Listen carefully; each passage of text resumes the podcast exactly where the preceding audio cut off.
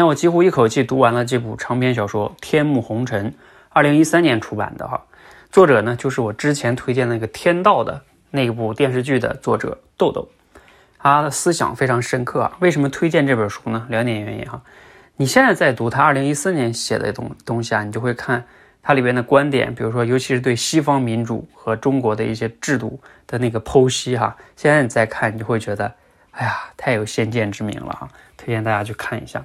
那另外呢，更重要就是这里边提到的一个“见路不走”这个理念，以及这个理念呢引发的一系列的故事。那这个背后呢，就能特别的体现出我一直强调的认知对一个人的重要的影响作用啊，影响你的深远的这种行为啊、选择呀，啊，非常非常值得大家去推荐看一下。欢迎你看完了和我交流分享哈。